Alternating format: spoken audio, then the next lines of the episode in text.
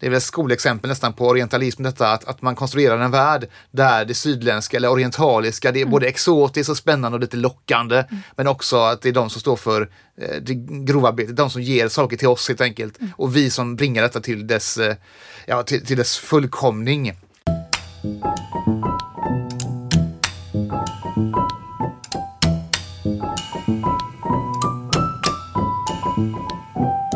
Det här är Matarvspodden. I denna serie möter jag, Lisa Häger, olika forskare och författare och pratar om mat som kulturarv.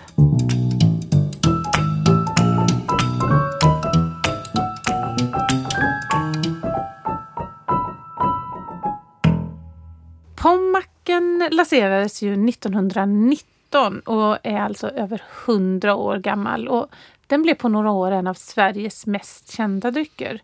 Och idag tillverkas faktiskt Pommac på exakt samma sätt som man gjorde för över hundra år sedan. Och nu är det fortfarande lite hippt och lite kult och man kan köpa väldigt dyra reklamskyltar från 1900-talets första hälft. Och eh, man kan också köpa fina vykort i museibutiker eh, med Pommac-reklamen. Och söker man på Pommac eh, så kan man nu se att det också lanseras som veganvänligt nu för tiden. Och det kanske det inte skulle gjorts på den tiden då den lanserades. Med mig idag så har jag forskaren Martin Berntsson och du ska berätta lite om Pommac och Pommacens kulturarv. Välkommen! Tack så mycket! Du är ju professor i religionsvetenskap med inriktning mot kyrkohistoria och det kan ju kännas lite udda att du ska sitta här och prata om läskeblask. Mm. Men eh, hur hänger det ihop? Ja, det kan man fråga sig. Eh, det hänger egentligen ihop med detta att när man gick i skolan när man var liten så fick man alltid frågan, är du, är du släkt med någon kändis? Och, och då går man hem och frågar så här, är jag släkt med någon kändis? Och då fick man höra det, ja du är släkt med mannen som uppfann Pommac. Oh. Och eh, ja, men den kör jag på helt enkelt. Och eh, så, så, körde man den i skolan då. Ja, jag är släkt med han som uppfann Pommac. Oj, det var, och det var väl så här lite imponerande ja. så att det kunde man liksom ja. köra på i alla lägen. Jag är imponerad då. nu. Ja, ja. tack. Nej, och kruxet var bara det att sen man köpte en flaska då så stod det alltid på omslaget där, gjord efter, du nämnde det här originalreceptet från 1919, Anders Lindahls eh, recept. Och då frågar man alltid, har du släkt med han den här Anders Lindahl? Nej, jag är släkt med Axel Svensson. Det var han som uppfann det och sen så sålde han det vidare. Hette det då i min familjehistoria. Mm. Så att Anders Lindahl var ju han som ägde företaget som lanserade Pommac, Fruktus. Och det är han som, ja, kan man säga, gör Pommac till vad den blir. Eh, men eh, det var inte han som uppfann det egentligen då. Sen så vet man inte exakt vem det var om man ska vara ärlig, utan det är antingen Axel Svensson eller eh, Albert Nummelin som jobbade tillsammans eh, på samma fabrik, samma fruktusfabrik. Ah. Så det är, fall så jag kommer in i själva ämnet. Det är en del av min, eh, mina familjegrubblerier kan man säga. Ja men det är en, en stabil släkthistoria tycker jag. Men vad är den här pålande härliga drycken Pommac egentligen? Hur har den uppkommit? Förutom att din, eh, din släkting var med och uppfann det. Så hur gick det till ja. och varför? Och det var ju en tid där väldigt mycket andra eh, liknande läskeblaskor också då uppfanns. Det var på 1910-talet och det var en tid då när, när, eh, när man, det gick framåt väldigt mycket med hur man gjorde läskedrycker. Det fanns ju läsk innan men de var ju lite mera enkla. Det fanns sådana här eh, citronil och pomril och, och sockerdricka och sånt mm. som var ganska enahanda kanske. Eh, på 10-talet då så, så börjar man liksom experimentera mera och eh, gå mera grundligt tillväga rent vetenskapligt i olika företag. Och detta sen så kommer 20-talet och det är en tid då när när det är, det är motbokens tid. Det är en tid när det är väldigt svårt att få tag i alkohol. Eh, och det är också svårt att tillverka alkohol. Men det finns fortfarande behov av alkohol, i, inte minst socialt. Eh, förutom det här att man vill bli berusad va, så finns det ju även den här sociala aspekten på det att man vill eh, ha lite någonting elegant att ha i glasen och skåla med och sådär. Och då kommer de här nya dryckerna, julmust och champis och, mm. och pommac och, och, guldmust och allt vad de nu heter. Det kommer massa sorter där som är borta nu. Vissa har ju överlevt sen, så kommer ju de här amerikanska dryckerna sen på 50-talet, Coca-Cola och de andra, Fanta på sikt. Men, och några har ju sen överlevt, men det fanns ju många andra svenska märken på den här tiden som eh, ja, inte finns kvar längre. Och de fyller då ett behov kan man säga för, för eh, ja, för en törstande allmänhet, inte minst då i olika sociala Vuxenläsk, sammanhang. kanske? Ja, mer. precis, mm. för det var ju riktat mot vuxna. Idag tänker man kanske mest på barn när man mm. tänker på läskedrycker. Det kan barnen ha sitta med sin lilla mm. flaska. Men då var det ju, alltså reklamen var ju inriktad framförallt på, på vuxna, möjligen ibland på tonåringar. Mm. Eh, som ville festa loss helt enkelt. Istället för en pilsner så ta en, ta en, eh, ta en öl. Eller ta, för pilsner ta, ta en pommac helt enkelt. Ja. Eh, och, eh, ja. Men den här hur det då gick från att vara lite mer eh, lokalt och lite småskaligt tillverkning av läsk. Hänger det ihop med industrialiseringen, det här vetenskapliga och det här att man började tillverka läsk på ett annat sätt? Ja, det gjorde man och sen så handlade det också om att man hade ett nytt intresse för det här med eh, reklam. Det är den mm. här, som jag nämnde, den här Anders Lindahl, som alltså inte då är min släkting. Han, eh, han var en fena på det här med att göra reklam för saker. han var då känd som Lasarolkungen. Han hade runt 1900 eh, lanserat det här Lasarol, det var ett sånt här kosmetiskt preparat. Det var förstås fejk förstås. Va? Vad använder man det ja, till Man skulle då? smörja in sig helt enkelt och bli vacker. Ja eh, Lasarol, jag tror det kommer av Lazarus i Bibeln som blir uppväckt från de döda. Va? Och alltså. På samma sätt som han blir uppväckt från de döda så smitta in det med den här så, så blir du fin och vacker. Och Men sådär. man ser ju på bilder från förr att de är väldigt snygga. Det, så det var, kan ju ha hjälpt. Det kanske var Lasarol helt enkelt. Ja, kan vara Lasarol. Ja, det sånt där som säljs på, på marknader och sådär. Så han, han blir känd på detta märkliga preparat då. Lasarolkung blev han och sen så hans nästa grej då det var det här med, med pommaken som han ju då inte tillverkar, men som han, eh, liksom, han hittar inte på det, men han, han lanserar den här drycken i alla fall. Och han är duktig på det här med bilder. Han kör mycket med, med, med bilder på vackra människor och sådär. Och lite humor och, eh, och sen så har han det här eh, Pommac-tornet då på Göteborgsutställningen 1923. Mm. Så han, han hittade vägarna in till just det här med, med reklam. Han var väldigt tidig på det här med, med eh, att lansera drycker med, med bild och form. Och vi ska ju återvända till Pommac-tornet och världsutställningen om en stund. Men vad innehåller Pommac då och hur startades det upp? Det, det tillverkas då i den här fruktusfabriken och det, vad jag vet i alla fall, även om det är lite oklart om det var Nummelin eller om det var Axel Svensson som hittade på det så lär det i alla fall ha varit här i Göteborg på, ja. på Kallebäckens vattenfabriker på Södra vägen 60 Eh, nära Korsvägen. Eh, där, där fanns då den här fabriken eh, som, som fanns där fram, fram till millennieskiftet. Och den revs då, för då byggde man Världskulturmuseet där. Ja, precis. De här biskopsvillorna och sånt ja. som vi som bodde i Göteborg då tänker tillbaka nostalgiskt på. Ja, ja exakt. Mm. Så där, där, där var platsen helt enkelt. Där börjar man tillverka detta. Och sen så, det som Anders Lindahl gör också som är en intressant sak, det är att han hittar på namnet. Ja. och det är också en anspelning på just att det ska vara ett, ett alternativ till alkohol. För Pommac då, det finns i och för sig två olika förklaringar i samtiden vad det betyder. Och det ena är då att det kommer av pom, som ju är äpplen på mm. franska. Och det andra är ack, och det är konjak. Äh, äpplekonjak helt Aha. enkelt eh, ska se, i alla fall ge associationer till något som är elegant i franskt och det, det är liksom lite alkoholkänsla i det. Sen finns det ju, det fanns ju fortfarande, det finns fortfarande en champagne som heter Pommery. Eh, Pommery champagne. Eh, och, och, det kan också vara en anspelning på det då. Sen fanns det ju en, en, en, en läskeblask som hette Pomrill också, så det med pom var lite slagkraftigt och inne. Mm. Men det ska i alla fall ge så här associationer till, till uh, alkohol, det är nästan som pommac. Det är ungefär samma sak som med uh, champis. Mm. Champis hette från början, det är lite, några år äldre än, än pommac. Champis kom till 1910 ungefär. Då hette det Vinio champagnedryck.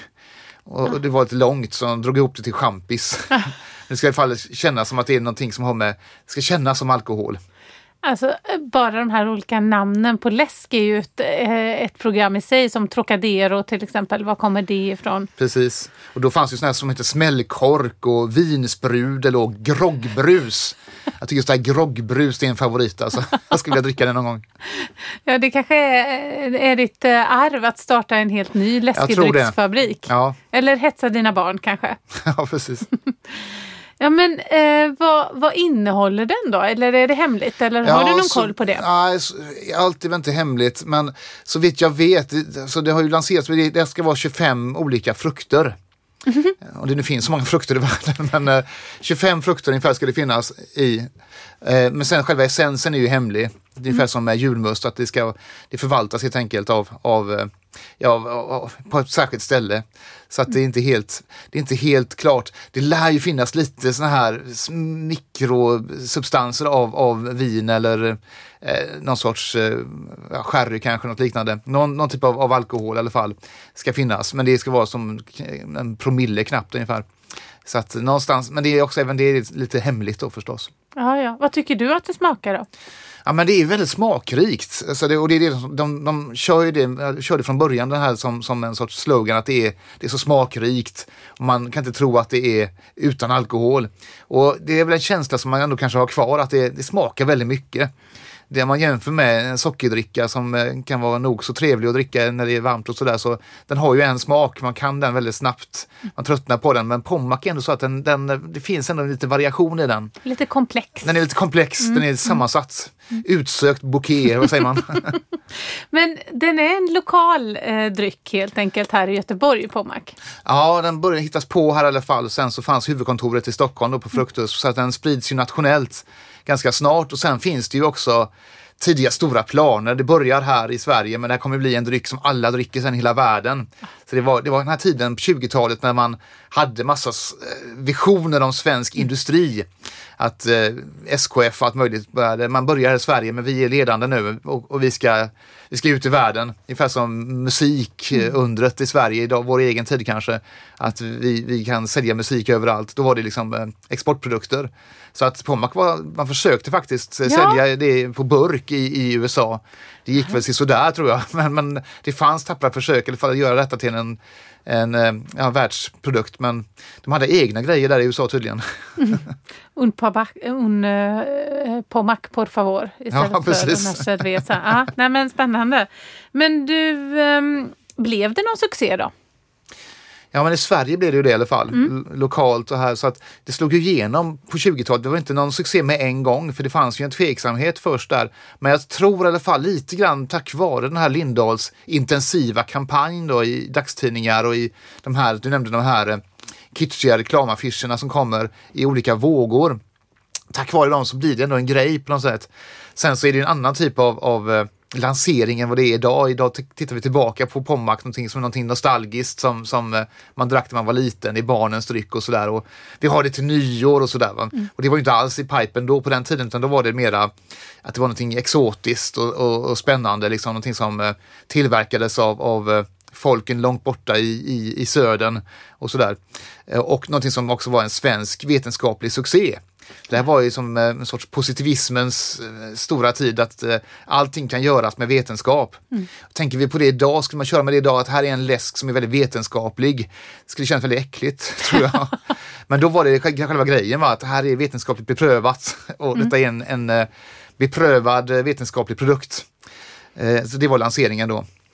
Ja, och då är det vetenskapsidealet som är eh, störst helt enkelt och att man, det är ett attraktivt sätt att saluföra någonting. Ja, den empiriska vetenskapens yppersta eh, konsekvenser, det blir Pommac. Och vad är det man lyfter då? Är det processen av att tillverka Pommac eller är det hur den hanteras? Eller? Ja, precis. Framförallt hur den förfinas och eh, sluttillverkningen. Och det är därför som jag i ett annat sammanhang då har talat om det som en sorts orientalism i detta. Mm. Att man, man i reklamen då på 20-talet framförallt så, så har man en kombination av att man, man, man tillverkar frukter eller det kommer från massa olika frukter. Det är väldigt mycket frukter i den här och de här görs då av sydländska eh, arbetare.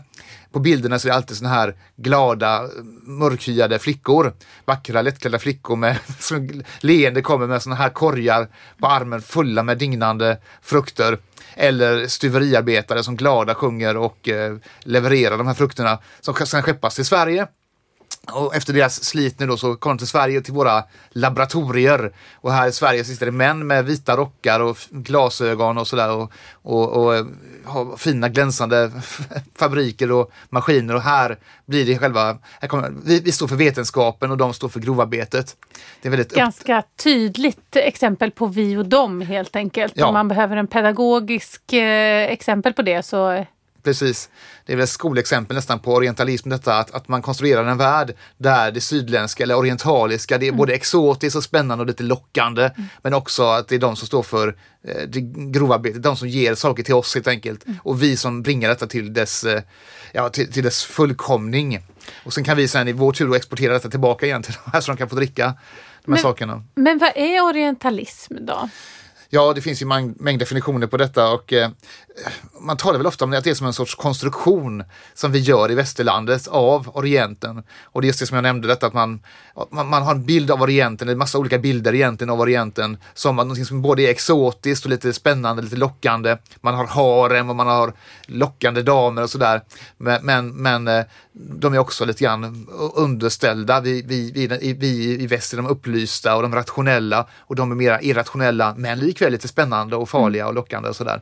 En väldigt enkel världskonstruktion som du säger, lite grann vi och dem. Ja, och också det spred sig väl inspiration i, i musik och ja. eh, teater och konst också, det här lockande orientaliska. Precis. En, en, en möjlig startpunkt kanske, eller en tidig punkt i alla fall, det är ju Mozarts opera En leveringen ur Siraljen mm. som utspelar sig till stor del på, på ett, en siralj, en sorts harem helt enkelt, eller en bordell mm. i, i det Osmanska riket där man kan spela på de här, den här musiken då, som är lite ja, orientalisk och, och, det är farliga människor med kroksablar och, och harem och sådär. Det, det, det, är en bild som lite grann lever kvar också till viss del. Mm. Ja, det finns mycket att, att, lära sig mer om det här med orientalismen, en, en rörelse som eh, faktiskt man ibland kan stöta på än idag. Det här ja. exotiseringen och, och, av, av det orientaliska. Precis. Till och med i ordet. Men eh, vi pratade om vi och dom-känslan och eh, ja, vad ser du mer eh, i reklamen som, som eh, mm. manifesterar det?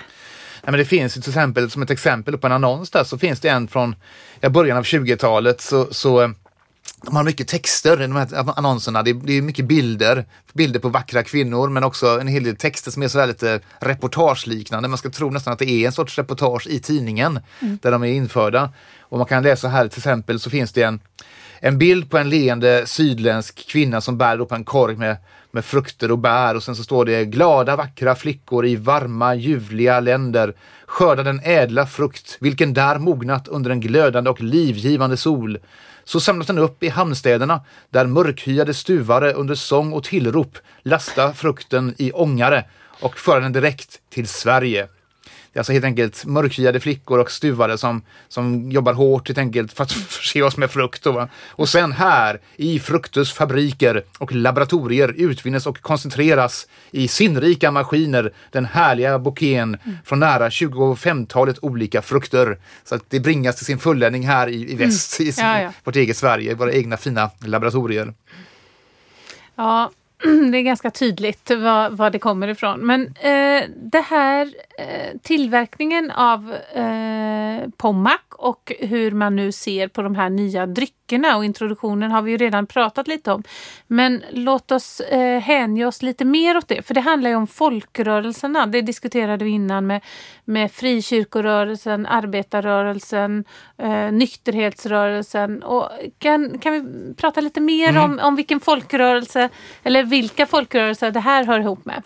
Precis, och den här det var ju inte, det var inte så mycket inne vid den här tiden med just eh, alkohol. Det var svårt som sagt var att tillverka alkohol och det var väldigt svårt med motboken här att, att köpa den också.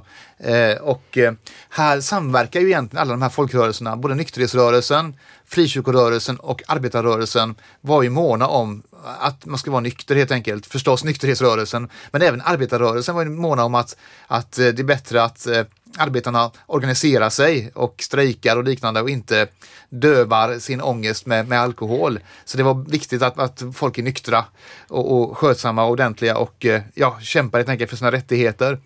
Och sen så Eh, man kan väl säga att frikyrkligheten i Sverige har ju ett momentum också. De är ju nästan som störst vid den här tiden, runt eh, första världskriget. Vi har ju de här gamla frikyrkorna, Missionsförbundet och metodisterna och baptisterna. Och så har ju pingströrelsen kommit och är under uppsegling. Mm. Eh, och de, börjar etablera, de här gamla börjar etablera sig mera och man börjar få in folk i olika branscher och inom akademin och sådär och man, man behöver helt enkelt hitta sin plats. Och eh, man ser att det finns ett behov helt enkelt av alkoholfria alternativ. För det fanns ju ett, ett, eh, ja, ett indirekt, direkt eller indirekt krav på, på nykterhet inom de här rörelserna, särskilt inom baptismen och metodismen. Då. Och det intressanta här är att det är ju lite grann av en hypotes, men men det finns en koppling mellan läskedrycker och frikyrklighet. Mm. Eh, och det har ju belagts framför allt kring eh, när det gäller champis och julmust. För de här tillverkas av firman AB Roberts i Örebro. Örebro och Närke som ju är ett sånt här eh, bibelbälte. Eh, och det här AB Roberts grundas av en viss Robert Roberts och hans son Harry Roberts. Han är den som lanserar och tror jag även hittar på både julmust och champis. Och den här Harry Roberts, han var ju då metodist eh, mm. i Örebro och han var med i KFUM och, och, liknande rörelser. Och han verkar ha sett det här som en del av sin mission helt enkelt att ja, helt enkelt förse eh, svenska folket med alkoholfria alternativ baserat på hans egna värderingar. Och en sak som jag då har observerat är att det här Anders Lindahl då, som driver Pommac, han var ju också frikyrklig faktiskt. Han kom också från Närke från början och han blir baptist eh, när han är, han är uppe i Jättendal, uppe i Hälsingland. Och sen så blir han eh, medlem i... Frälst brukar ja, man väl kalla precis, det. Ja. På ren svenska. Mm. Sen blir han medlem i, eh, i Hudiksvalls baptistförsamling. Eh, och, eh, och även hans fru är det. Eh, och sen så går han i konkurs där uppe och kommer sen till Stockholm och blir den här lasarolkungen då. Så att även han har en liknande bakgrund som den här Harry Roberts. Och eh, det är väl lite mer av en hypotes från min sida, men jag tror inte det är en slump ändå att de, de två ledande läskedrycks eh, eh ja, kampanjmakarna, Harry Roberts och Anders Lindahl, bägge två har frikyrklig bakgrund. Mm. De ser att det finns ett behov helt enkelt i Sverige för, för den här typen av, av eh, alternativ helt enkelt. Och det som är skojigt här är att man, man tittar på reklamen och förutom det här orientaliska i det, eller orientalistiska i det, så, så, så, så är det väldigt mycket det här att det här är ett alternativ till till alkohol. Det ska smaka som, som, som champagne. Man ska inte tro att det här är verkligen är ett, eh, nyktert alternativ. Det ska kännas precis som, som champagne. Och sen försöker man också driva på att det här ska drickas i vissa eh, sammanhang eh, när Eh, när, när man, som, som man då förknippar med alkohol. Midsommar och, mm. och påsk och jul. Och det, man går in all in för det här med att nej men nu när det är påsk ska du förstås dricka pommac eller nu till midsommar givetvis så ska ja. du ha så ska du eh, eh dricka, dricka pommac eller på jul så är, så är pommac den givna drycken. Byta ut de här spritindränkta högtiderna till ett eh, med alkoholfritt alternativ Precis. helt enkelt. Precis. Ja, eh, vi har ju lockat lite med att vi ska prata också om 400-årsfirandet, eller 300-årsfirandet ja. av Göteborg. Nu är det 400 detta året. Eh, så för 100 år sedan så hade vi ju, det blir drygt 100 år sedan i och med att eh, firandet var uppskjutet. Eh, då fanns det ju något som hette jubileumsutställningen och det har ju med Pommac att göra. Men först, vad var jubileumsutställningen för någonting? Ja, det var ju, många tror att det var en världsutställning, men det var det ju aldrig, utan det var ju helt enkelt en, en, eh, en utställning till för Göteborgs historia. Mm. Det var grundtanken, man ska helt enkelt komma ihåg Göteborgs långa, 300-åriga historia, ganska lång tid för sig det också. Ja. Eh, och, men sen så var det någonting som växte och blev större och större så det blev mer kopplat till samtida industrier. Så att den blev mer och mer samtidsorienterad och allt mer och mer kommersialiserad tycker jag man kan säga.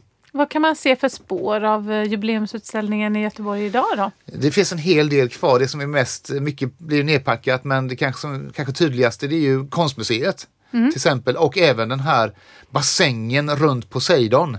Alltså inte Poseidon, han fanns, fanns inte där, de själva den här, själva karet. Fontänen. Fontänen, ja. Ja. Själva den med alla fiskarna där. Den, den, den kom till då mycket annat också. Till Slottsskogsvallen och Torslanda flygfält och lite här och där finns det ju kvar faktiskt minnesmärken från den tiden. Och Liseberg. Liseberg givetvis. Där finns ju även eh, kvar märken från den här eller en sorts eh, angöringsplats eller en, en, eh, ja, en, en, eh, en betongfundament till den här linbanan Ja. som, som ju man sett på bild som ju gick till Liseberg från vad, den plats som idag är Humanisten. Ja, uppe i Johanneberg Ja. finns det ju ett, ett fundament kvar uppe i eh, bergen Precis, också. jag där, är, det, det som är på berget där det är ju från det här fyrtornet. Alltså det är fyrtornet där. Längst upp där är ett fyrtorn, och, eh, eller var ett fyrtorn då, som man fick släcka för den lockade båtarna fel. Det här. och, och, och upp till den fanns det då en, en sorts liten tågbana och det är också kvar fundament till den tågbanan. Nu ser jag Martin att det här är en eh, guidad tur kanske som vi kan erbjuda inom Precis. kort. Eh, Försvunn, försvunnet kulturarv från jubileumsutställningen. Där man bara tittar på saker som inte finns. Precis. Men Liseberg finns ju kvar. Och där fanns ju, eh, där fanns ju också, och det, för att det fanns ju ett jubileumsområde på något sätt som Ja. startade eh, med vid Götaplatsen kan man säga. Precis, det roliga är då att man nu ska närma oss Pommacken igen här så, så börjar man där vid Götaplatsen platsen. Eh, ja, ungefär där Poseidon finns idag då. Och sen så gick man in och det första man gick in i det var den här långa gården. Och den var ju då kanske det som mest låg i linje med grundtanken att man ska gå igenom Göteborgs förhistoria och historia. Det gamla Lödöse och det nya Lödöse och sådär. Det första man kom in i var en stor kyrka faktiskt med artefakter från hela Västsverige. Och sen kom man in då på den här stora gården som är ja, idag helt enkelt Näckrosdammen, eh, parken där. Eh, och där var ju mer samtiden, man kunde lära sig om hantverk och om idrott och sen kunde man dansa och äta god mat och sådär. Sen gick man över en stor bro som gick över Korsvägen. Och det första man kommer till efter den här bron, då var man ungefär vid dagens Svenska Mässan. Det var Pommacktornet. Det, för det var då exportavdelningen. Det var den stora delen då. Där, där kunde man titta på SKFs olika kullager och liknande. Men det första man kunde kom, komma till då, det var det här Pommacktornet. Så, så det hörde ihop med, eh, med planerna om att man ville exportera Pommac. Precis. ville man liksom placera sig bredvid SKF för att det här, här är saker och ting som är på väg ut i världen. Helt, Precis, det var, det var exportavdelningen, Ja. det var samtiden och framtiden. Åh, Och det här märkliga med det här tornet var då att det var lite så här, utanpå var det väldigt exotiskt. Det såg ut som en sorts pagod eller moské med massa halvmånar. Också det är en sorts orientalism och sen så ett märkligt tak som jag tror egentligen skulle föreställa en form av skruvkork. Men som blir som en sorts, nästan som en pagod eller moské och sådär. Och så var det den här mystiska texten, det är lite grann så här eh, tusen och en natt romantik. Det stod alla går, alla går här in, men ingen ut. Och sen under då med mindre bokstäver, utan att ha smakat naturens skönaste dryck som heter Pommac. åh. Och, och, så det var så här väldigt orientaliskt utanpå och det var det även inuti. För inuti fanns de här målningarna som jag nämnt, de här vackra kvinnorna med sina korgar och de här jobbarna som drar handkvarnar. Det var som att gå in i en italiensk taverna. Och där fanns det då såna här, som det hette, ra- ra- rara pommackflickor som för 25 öre styck kunde servera dig ett glas pommac i champagneglas. Och där kunde man också då besk- beskåda de här maskinerna, blankpolerade maskiner som man kunde titta på hur eh, de var sådär häftiga helt enkelt och, och moderna och nya. Känns som ett väldigt gubbigt nöje allt detta. Va? det är serverad eh, eleganta glas av rara flickor och så titta på häftiga maskiner. Lite, lite tidstypiskt också Ja. kanske. Ja. Sådär. Och, och där, det fångar ju in alltihopa egentligen det här med både champagnelikheten och det här med ja, det exotiska och sen även det här med att, att alltihopa kokar ihop till det här eh, teknikundret då. Svenska teknikundret. Och, eh, men som vi har också nämnt så är ju den här bilden av Pommacken som du beskriver med liksom Pommac-flickor och de, eh, alltså reklamen och marknadsföringen har varit en väldigt stor del av Pommackens historia. Är det någon, eh, vi ska liksom gå, gå närmare in på några särskilda reklamkampanjer, men är det något annat? Jag vet att vi har pratat lite om att det har varit kopplat till, till kända konstnärer hela tiden. Eh, har du fler exempel på, på, på speciella, eh, speciella eh, marknadsföringsinsatser man har gjort? Ja, man har gjort det till och från ju. Det har varit en återkomma, vi ska återkomma till de här sen Mm. på slutet då, men, men både på 40-talet och på 80-talet så har man, eh, man har frångått lite grann de här stereotyperna kring, kring eh, hur reklam ska se ut och eh, lagt ut helt enkelt, gett fria händer till konstnärer. Särskilt fria händer var väl egentligen på 80-talet och man lät konst, konstnärer få göra, gör vad ni vill. Och det blev väl lite grann allt vad de ville också. Och det är väldigt modigt får man ju säga. Vad kunde det bli då? Ja men det blev ganska abstrakt ibland kanske. Okej. Inte, inte den här eh, det var inte de här eh, rara pommackflickorna längre utan det var lite mera abstraktioner och surrealism och liknande. Som man inte förväntar sig då kring, kring eh, reklam. Och det skapar kanske också lite cred i, eh, i eh, vissa sammanhang tror jag. Och det är kanske därför som vi i inledningen också insåg att, att det, det är ganska dyrt, alltså de här Pommac-reklamkampanjen och köpa gamla sådana skyltar och sånt är, är ganska värdefullt nu för att Ja. man har låtit konstnärer ha lite mer friare händer. Jag tänker att vi nu ska eh, ta de avslutande fem. Och då är temat nu på de här avslutande fem reklamkampanjer för Pommac. Och då är den första eh, som är en reklamkampanj från 1949, Först en Pommac. Vad handlar den om? Precis, det är en sån här favorit för min del. Först en Pommac, det var helt enkelt en reklam med, med olika bilder som var lite roliga. De här Anders Lindahls grejer då på 20-talet, de var inte så roliga, de var mer exotiska och sådär.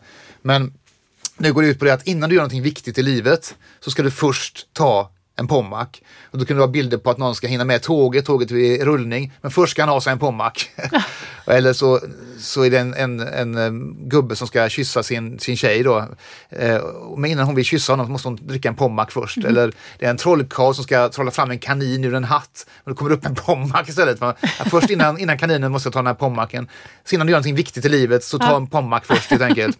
Och det roliga här då det är att eh, de, de låg ju i konkurrens då med champis. Champis och Pommac är ganska lika varandra. Det är samma stil kan man ju säga. Samma genre. Samma Ja. genre, exakt precis. Och, eh, och de hakade på där och gjorde sån här och sen en champis. Så tänkte de två planscherna bredvid varandra. Först en Pommac, ja och sen en champis. Sen den reklamkampanjen som är Pommac är hälsa. Ja, precis. Pommac är hälsa och det bygger på det som du nämnde där att det är massa frukter i, uppemot kanske 25 frukter säger de själva. Och frukter är ju nyttigt. Frukt är godis som det heter och, eh, och eh, alltså är det nyttigt då att, att dricka Pommac. Och det kan vi tycka är ganska skojigt idag förstås, att det är lite aningslöst, att det finns mycket annat också bös i Pommac som kanske inte är så nyttigt då. Men det jag tänkt på själv där är att ja, visst det var aningslöst, men vi är också ganska aningslösa i vår egen tid med olika energidrycker och allt möjligt som vi kanske går på att det här är så nyttigt och hälsosamt, men det kanske inte är det egentligen. Och jämför vi med brännvin så är väl ändå Pommac ett Ja, precis, man får se det i relief till vad som dracks vid den tiden. Då. Ja, vad spännande. Sen har vi Macke Poms äventyr. Vad är det för något? Precis, Macke Pom ska vi ta väldigt kort tror jag, för det är, om vi tyckte att det här var, andra var orientalistiskt så Macke Pom det var ren rasism egentligen, det var alltså en serie. Jag tror det bara fanns en sån här serie med en sån här ensides serie helt enkelt med kanske tio olika rutor. Och den var gjord av ingen mindre än Bertil Almqvist som är mest känd som eh, Hedenhös. Bana Hedenhös och även vad heter det, ja, Gro- Grollens historia och Sagan om Vasa. De här gjorde mycket b- sagor om, om svensk historia ja, och sådär. precis. Han gjorde då Macke Pom och det är en sån här löjlig historia som handlar om någon sorts David Livingstone-figur som ger sig in i djupaste Afrika och har med sig en massa bärare förstås som ska bära honom. De är jätterädda för det är någon farlig stam där inne som har något farligt, eh, farlig kult för sig. Och han är väldigt orädd då, han är ju svensk eller han är som eh, väst, västerlänning och kommer in där och, och det visar sig då att de här har en hemlig kult kring gudarnas dryck. Som Ah. förstås då är, är Pommac då, vilket han avslöjar. Så de, har ett, de sitter på ett lager med Pommac där. Och sen så är slutklämmen då är att de, de har gjort en sak fel i den här stammen då, det är att, nämligen att de, de har inte haft en kyld. Ah, Pommac ska alltid vara kyld. slutklämmen. när var den från ungefär? Nej men den kom nog på 30-talet någon gång. Så det var Ja. väl före Barna Hedenhös tror jag någonstans Ja. där. En barndomssynd. Ja, det, var nummer, det var nummer tre reklamkampanjer och då tar vi fyra och det är ju en väldigt känd konstnär som varit inblandad i Pommac-reklamen. Precis, Isak Grünewald. Som, som ju, de hade en tävling där på 40-talet, Pommac, eh, mellan då etablerade konstnärer. Och då stod ju han högt i ropet fortfarande, Grünewald, det var innan han dog, han dog ganska snart därefter. Och han gjorde en, en, framförallt en, eh, en affisch för Pommac som är väldigt uppmärksammad med sånt här lite mer sydländskt motiv och lite mer franskt motiv. Men inte alls exotiserande på samma sätt som tidigare utan det var mer helt enkelt en sorts ja, kontinental expressionistisk eh, anda i det. Så att där får man in kan man säga expressionism och modernism i, i reklamkonsten. Mm. Och det var oerhört nydanande på den tiden mm. att ta in en så pass eh, viktig konstnär faktiskt. Och det avslutande fem är ju den så kallade Pommakvisan som jag har lovat att försöka ge mig på och, och sjunga här. Eh, och den låter ju så här. Först ska man ha en flicka, ho, ho, ja, ja. Sen någonting att dricka, ho, ho, ja, ja. Kom lilla flicka, kommack, ho, ho, ja, ja. Jag har en flaska Pommac, ho, ho, ja, ja. Och hur är det med den här visan, Martin? Kan du, inte, kan du inte berätta lite om den? Mycket imponerad över sånginsatsen där.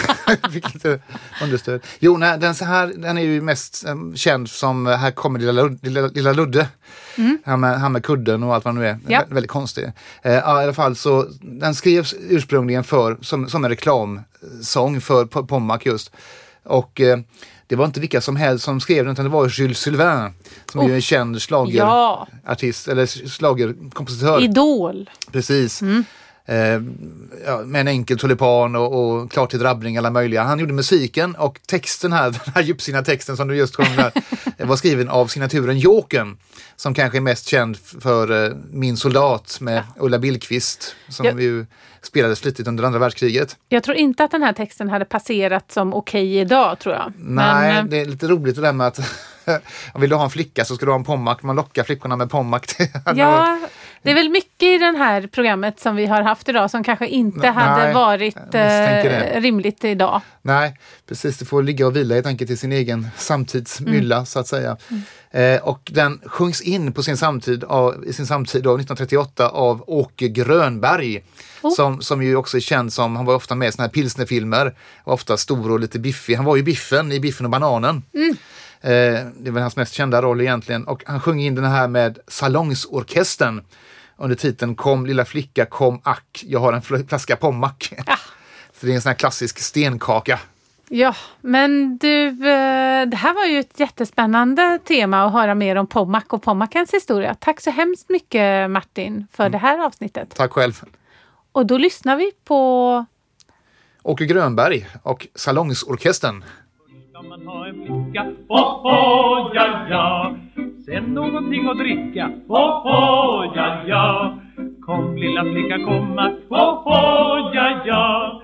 Jag har en flaska pommac, oh, oh, ja, ja. Ja, så gick den till. Men jag får tacka dig så himla mycket för att du kom hit och pratade läskeblask med mig idag Martin. Tack så mycket. Tack själv. Matarvspodden produceras av Kulturarvsakademin vid Göteborgs universitet. Vill du veta mer om mat som kulturarv? Läs gärna boken Matarv som finns på Carlssons bokförlag. Och vill du veta mer om Kulturarvsakademin? Sök på webben.